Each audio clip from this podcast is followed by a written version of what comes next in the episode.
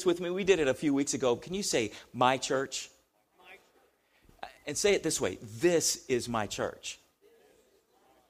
This is your pew, your seat. You feel that ownership, that kind of ownership? When you walk in the building, this is my church.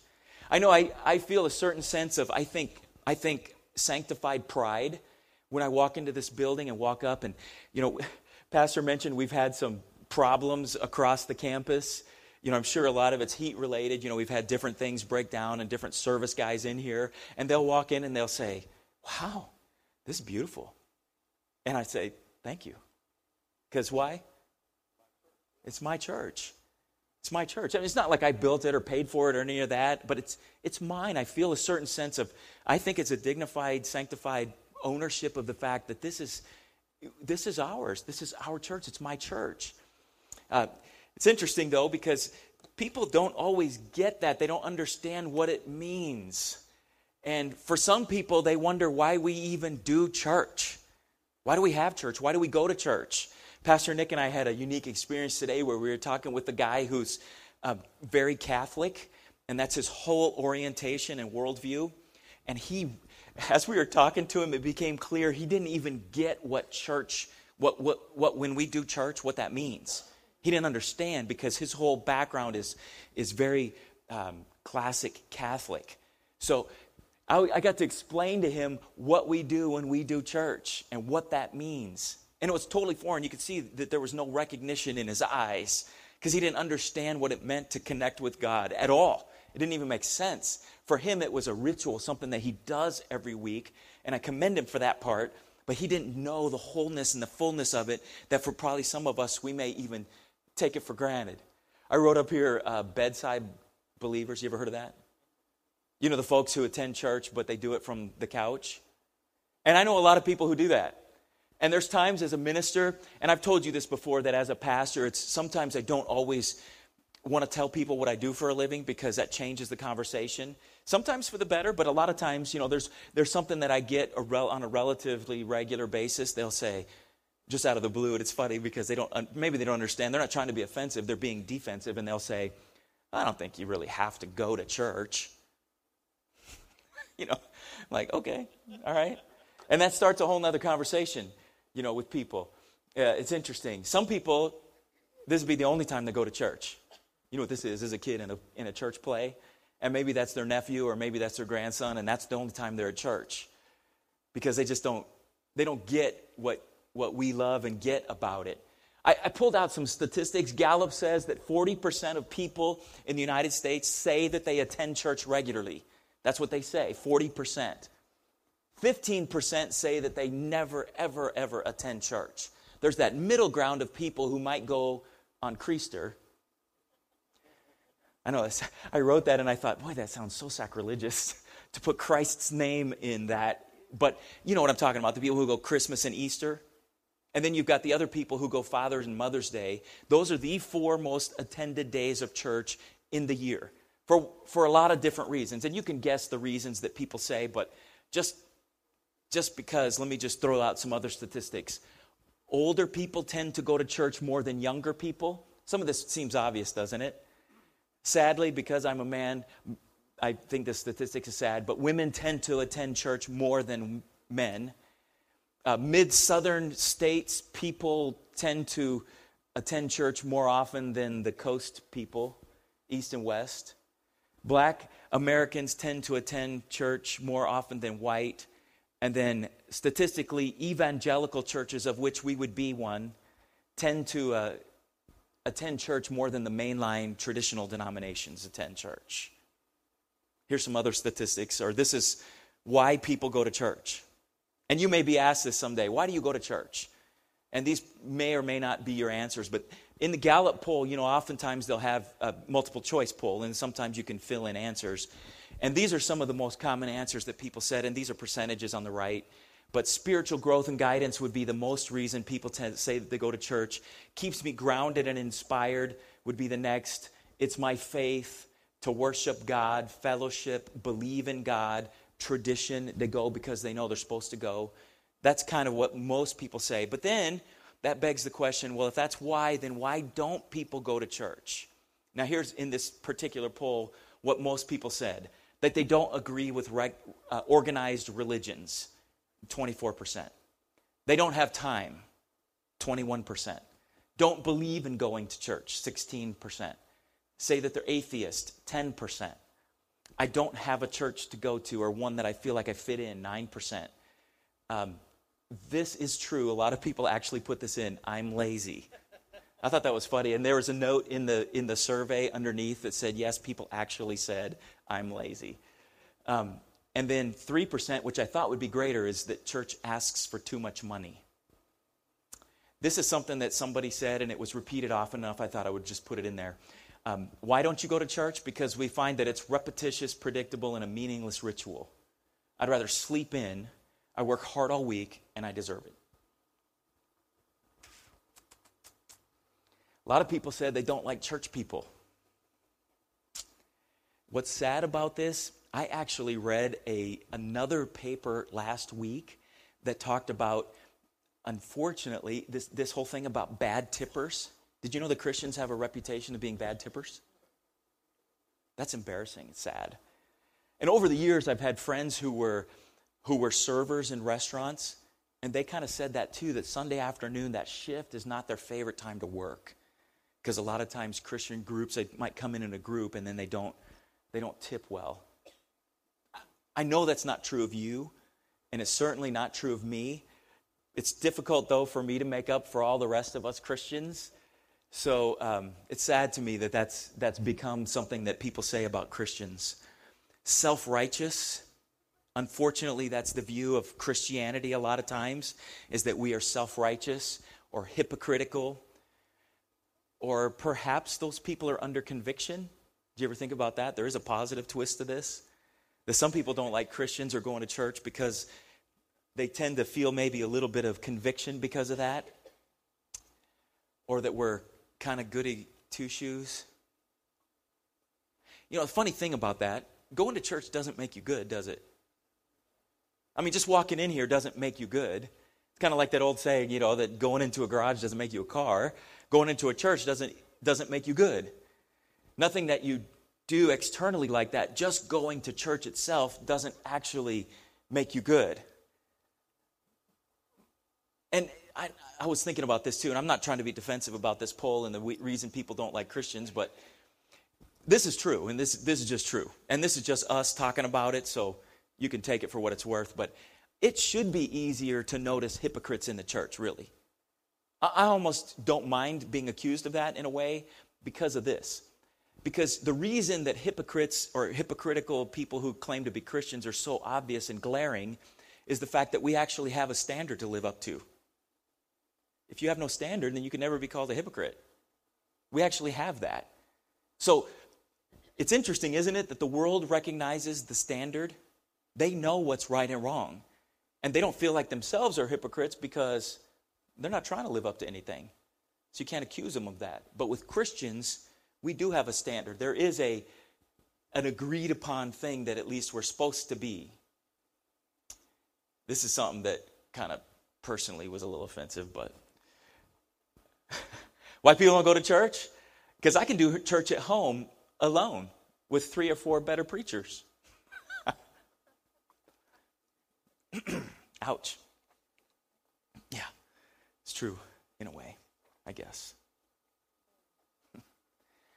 So, why do we have church?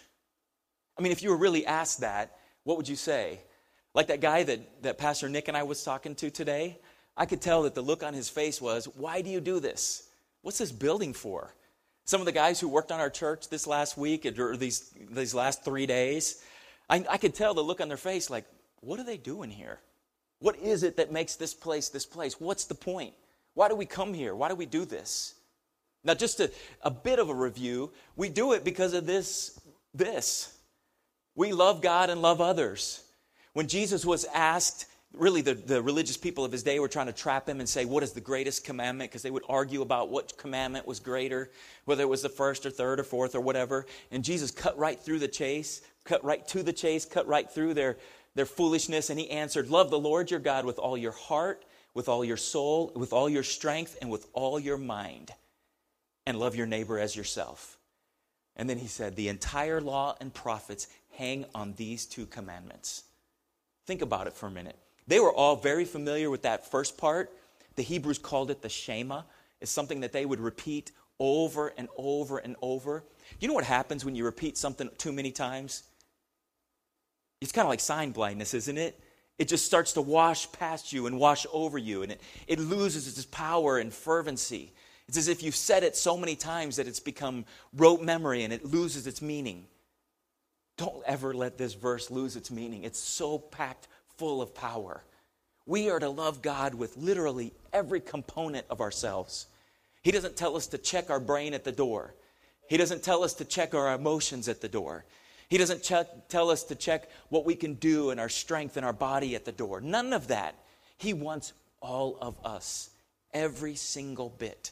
And if we love Him that way with all of us, then nobody would ever even think of hypocrisy because you would literally be living out this verse.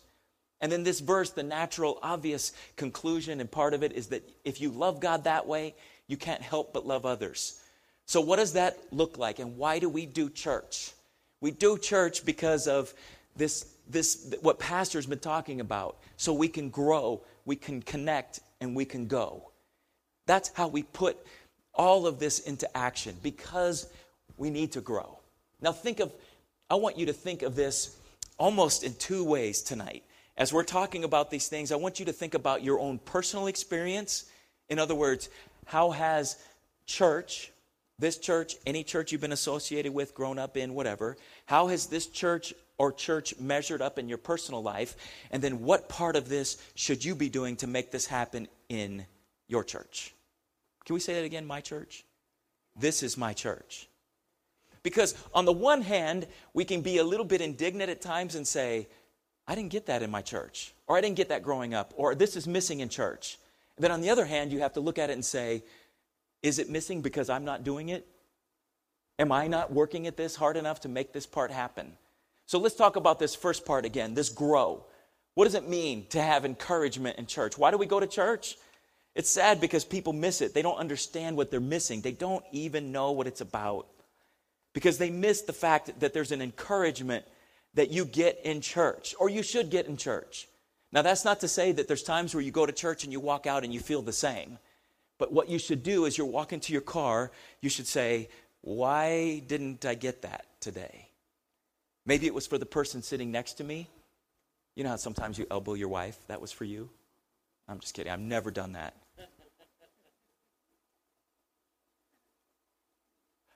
if you walk out of church and you're not encouraged, I, I'm going to say, I'm going to go out on a limb here and say that it might have been you. Was there someone at church that you should have been, been encouraging? Because part of it is for us and part of it is not. Part of it is for everybody else that's sitting around us. But there is an element of encouragement that can and should happen at church every time you're in here. That, that people just they make you feel better about who you are, that your faith should be challenged and, and at the same time encouraged. That your interaction with the other brothers and sisters in Christ should encourage you in your faith, that, that it should grow you. You know, we are, if you're living the Christian life correctly, then you are running into obstacles every moment of your day. Whether that's something you're seeing on TV or a movie or something you're reading in the newspaper or a person, because it's, it's, anybody remember that old Christian shirt where it had all these fish going in one direction and they had that one little Christian fish going against the flow? Anybody remember that? We are that little Christian fish that's going against the flow of the world. The flow of the world that says that it's all about self. The flow of the world that, you know what, Mindy's right there. The flow of, and I want her to come in here. I don't want to miss this. She's, yeah, she's right there, Dan. If you're doing it correctly, then you are going against the flow of everything else. And you need to be here to be encouraged, to know that it's not just you. You know what I mean? It's almost like you step out of that flow in that river that's going against you when you step into here. And then when you're in here, you're around the rest of the fish that are like you. And there's something about that that's encouraging. I'm not alone. Hannah has the same struggles with that I do. Do, do you see how that works? It's not just you, and you can be encouraged. Hey, I was talking about, Mindy, I've already introduced you and everything. You're all ready to go. So come on up. Mindy, where are you going to school? Now in Middle School. And what grade are you going to be in? Eighth grade. And what are you going to play for us today? Come thou fount of every blessing. And you, when you competed at our district level, you got this superior with invitation. And then you're going to be competing in Louisville in what is that, three weeks, four weeks? Okay. All right. Are we ready, Dave? All right, let's just let's just enjoy this tonight.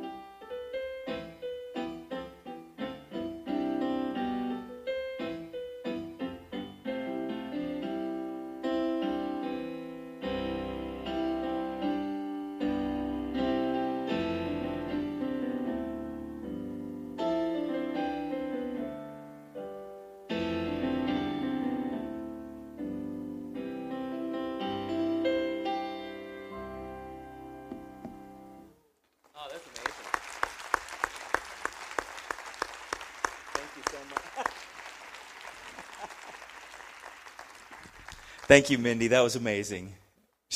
That's amazing. oh, what a talent, huh? Oh, my goodness. Oh, my goodness. I can't imagine. I mean, if she's just now going into eighth grade, can you imagine? What,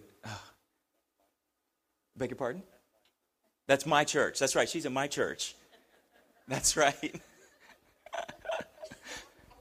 that's encouraging to see kids doing that. You know, to me, that's an encouragement. Uh, let, let me go further with this encouragement idea. Think about this. When you come to church, one of the things that people don't often recognize is the fact that, that God, God uses different artistic expressions to meet different people in different areas. Now, Pastor has joked about music. Well, he isn't joking, but he's talked about music and how he appreciates certain types of music speaks to him. And we all have that. We all have different styles that speak to us. But there's times where we use drama or we use video.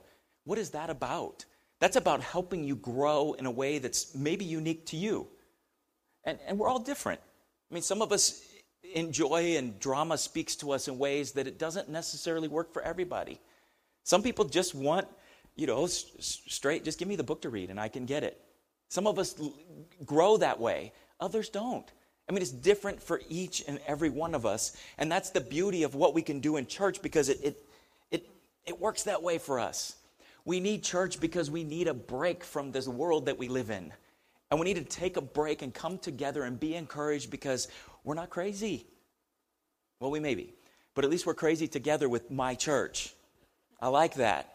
I like to be able to go to my church where I feel comfortable and I know people and people know me. How many remember the theme song from Cheers? Anybody old enough? What, what was that? It's everybody knows your name. You just want to go where everybody knows your name. I don't know how many of you watched that show, but there, there was a certain creeping, aching sadness about it when Norm walked in and everybody said, Norm. Because he wasted his money and his life and his time there every day. And the reverse of that, I mean, hopefully in a good way, that should be the way it is here. Where you come here and you grow because you're encouraged because people know who you are. They know your name, they know your struggles, they know what you're fighting with, they know what you what you're dealing with, and they love you and they encourage you. Church is a place for obviously for instruction. I mean, we grow in instruction. We grow here. Now, in most things in the world, we don't once you get out of high school or maybe college, how many people intentionally grow and change things? I mean, usually it's kind of unintentional. It's just whatever washes over them and they learn. I mean, most people don't really intentionally learn or expand their horizons or grow. But as Christians, that's the point of church. We come here because we can grow. We can sit under a man who is. Sometimes I wish he wasn't here so I could talk more about him in this room. But, I mean, this guy reads Greek every day. Every day. He pores over that. He is somebody that, that is educated in a, in a way that can really take us deeper in our understanding and our, the way we see and understand the Word of God. That's an amazing thing. Church is a place where our kids can learn on their level, where we have a children's pastor that teaches them, at, and, and the teachers teach them at the level that they need to learn it. Where we have a youth pastor that teaches the, the word at a level where youth can understand it. That is what it is for. It's amazing. It's, you know, Scripture specifically says that we're here to learn um, uh, proper doctrine, to have our doctrine corrected. And why do we need that?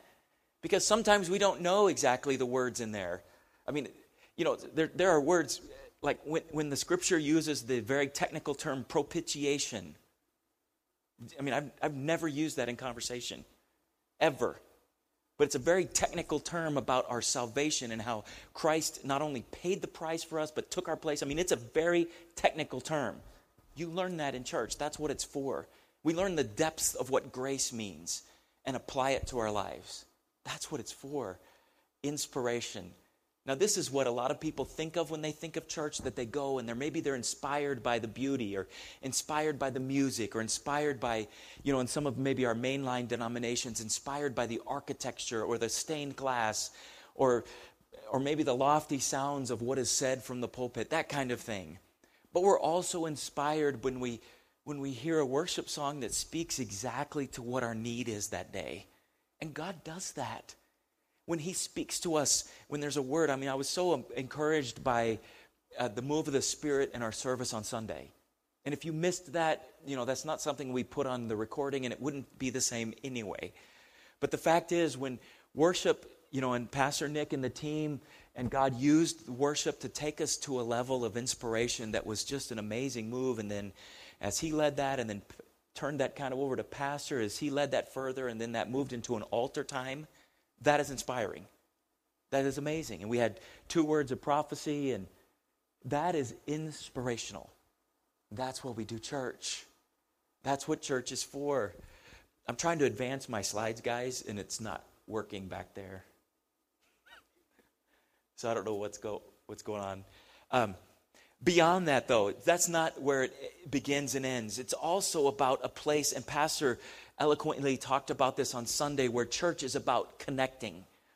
And we, and we talk about the fact that it's, it's about connecting with God, and that kind of dovetails with the idea of inspiration, but it's also connecting with each other here. That's, that's why we put a coffee shop in the lobby. This guy that Nick and I were, were was talking to, you know, this guy that I told, told you was like from a very traditional Catholic background. And I, I've done some funerals in some Catholic churches around town since I've been here in Kansas City. So I, and I knew where he was from, the part of Kansas City, Kansas he was from. And I just asked him, well, what churches do you, what church do you go to? And, and as is typical, when he, you know, then he, you know, you get specific that he say, well, when I have time, you know, I go to this one or I go to these two downtown. And, and those churches are beautiful. And I'm sure at some level he connects with God there. But as he walked into our lobby, he didn't even he couldn't conceptualize this being a church because he didn't understand the idea of connecting with each other in this building, my church.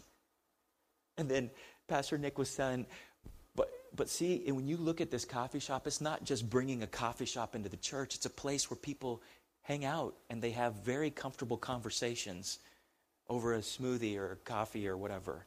And they hang around that front area there. And, and you guys know what I'm talking about. Because as you come into church, there could be a crowd out there, and then as Sunday school starts and they go to their classes, and we have a class in there for 20 somethings, and then, you know, as church ends and people are talking, and there's times where if you're here and you're just lingering, it's amazing how 30, 40 minutes after church is over, sometimes longer, there's a crowd in the lobby talk. What are they doing?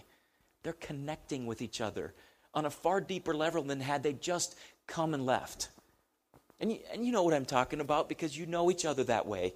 You've taken advantage of that. There's a common ground that we share as Christians where, like I said before, that other people may not be able to relate to, but it's that thing. You know how it is when you, when you're, I don't know if this has ever happened to you, but years ago, it's a stupid story maybe, but years ago I, I, had, I was kind of traveling in Europe and I was in Paris, and I heard some people speaking English, and they were American English. You know what I'm talking about? And I had been out of country for a couple weeks, and it was, I didn't know these people. They weren't from California. They weren't, they weren't even like me in any way, except for we are Americans. And I turned around and I said, Hey, where are you from? And they had the exact same feeling and you could see it in their face. And we hugged. It was just the weirdest thing. Here we are hugging on the Champs Elysees, right by the Arc de Triomphe, and, and these two completely different Americans. Why? Because we're connecting over something we have in common. And that's what happens at my church. You know what I'm talking about because you've experienced the same thing. We have common struggles. There's something about it when you don't have to go through all the explanations with people because you already understand. It's like you already know the backstory because the same, you have the same backstory. There's something amazing about the connection we make at church because there's power in numbers. I'm glad you were here, Cindy, because we prayed together with for you and these numbers of people see you and connect now your face with that prayer we've been praying and it makes a difference and you're going to remember and pray for her differently because you've seen her and connected here. Does it make sense? There's power in that. There's power in the connection that we have from each other. I love that, that we can learn from and then invest in each other. So, what I, I uh, been, um, every once in a while, this happens where a young minister will need someone to do this mentoring thing that we do in the district. And that happened today. And so I needed a mentor with a young minister, and um, they said something like, um, Glad we can do this because I have a lot to learn. And I laughed and I said, So do I. And they looked at me like, What could you learn from me? And I, I got the opportunity to tell them, You think that it's all one way? It's not. It can't be. It's not, it's not designed to be that way. There are people in this congregation who have walked with Christ, walked with God longer than some of us have been alive. We have a lot to learn from them. And yet, it's, it's not as if they know everything because they're a new struggle and there's things that we can learn from each other. It's a, it's a two way relationship when you're really connecting with other Christians. Let me take this a step further as a challenge to you. If this is not happening for you or hasn't happened, I'm going to challenge you to be the one to initiate that. And I know what you're thinking. Well, that's not fair. I haven't been here as long as them. Or that's not fair. I'm the shy one, or that's not fair. But you know what? This is supposed to be happening here, and if it's not happening to the degree that I'm describing or that you want it to happen, then maybe you be the one to invite them to lunch. You can go Dutch. Is that awkward to say that? Hey, you want to have lunch, but you know, let's let's maybe do away with the awkwardness and just spend that time together. Do you know how you get to know someone even more than that? You have them in your home. Some of you I know are saying, "Oh no, then I would have to clean." we all know how that goes. How you're working at it and you're thinking, "Oh, well we'll just close this door and then they'll never see that room." Can we can we get beyond that and actually have them in the home and connect? Because when you do that, you know people on such a different level. It's totally different when you do that. You see the pictures they hang on the wall. You see the way they arrange the furniture. And maybe it doesn't mean anything, but you do know them better. And you see the way that they dress in their own house. I mean, all those things give you a whole new look at who somebody is. I love when we go to life group at your house, Sheila, because I feel like I know you more than I do. Because I'm in her home and I, I, I feel like I'm part of the family, even I'm not. And that's how we should feel because we're connected to each other. We're supposed to grow, but we're also here as a church connect. And we've already talked about connecting with God, but I'm talking about connecting with each other and connecting in a far deeper way than, than we even have it all.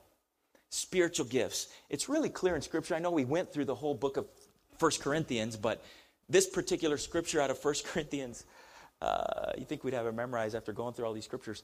First Corinthians 12 7 says, Now, to each one of the manifestation of the Spirit is given for the common good. It's for, for us to share. Now, obviously, some of these spiritual gifts are meant to be used individually, but the vast majority of them, the context within which they're described in Scripture, is in my church. There's so much about connecting. Mutual ministry, interdependent. 1 Corinthians 12 comes to mind when it talks about the body. Remember how interdependent the body was supposed to be and how the eye can't say it's, you know, I don't feel like I'm a part because I'm not the ear or whatever. On and on. There are so many scriptures that use that phrase, one another. I mean, I just put a sample up there, but there, there, I mean, there's a page full. One another implies connectedness here in my church. And in my church, we're supposed to comfort each other. And I mean, Larry comes to mind because of what he's going through. Uh, your daughter with her friend Jennifer comes to mind. Comfort, you know, comforting. These young ministers I was talking to today, um, the next thing we, we need to talk about is some of the ministerial, like formal duties, like doing weddings and funerals. And they're scared to death about a funeral. How do you comfort somebody? You know how we comfort? Because we're connected. And we've, we've all touched death in one way or another, at one level or another, and we can share that pain together. We're supposed to build one another up, confess sin to one another, pray for one another. I mean, the, this is connection that my church, that's what my church is about. um, in addition to the one another's, do you know what the emoni is? You don't have a testimony without a test. All you have is emoni. You ever heard that before? I know it's corny. But there is a power in testimony, a power in it. I remember as a kid, we, you would have these bless me service. You ever had that? where, you know, I might say, I bless you, Jim. And then Jim would get to share a testimony. It was almost like you're picking on your friends. Because then, then Jim would be done, and, and then um, he might say, Bless you, Ashley. Then Ashley would share a testimony, and then see how it works. And it just starts to roll. And I remember as a kid, it was so entertaining because you had no idea what people were going to say. But you know what else? It was always so cool to hear what God is doing in people's lives, and we don't often share that. And what it does is it connects us to not only what they're going through, but it connects us to what's possible in our own lives. It's a powerful thing. Accountability, we've we've talked about the connectedness and the necessary eh, elements of accountability, but I just wanted to share a couple more scriptures with you about that. First Peter says, Be shepherds. This is speaking specifically to pastors. Be shepherds of God's flock that is under your care, watching over them That can't happen if we're not here together and connected. Have confidence in your leaders. This is obviously to the congregation. And submit to their authority because they keep watch over you as those who must give account. Do this so that their work will be a joy, not a burden, for that would be of uh, no benefit to you. That implies we're together and connected, or that can't happen.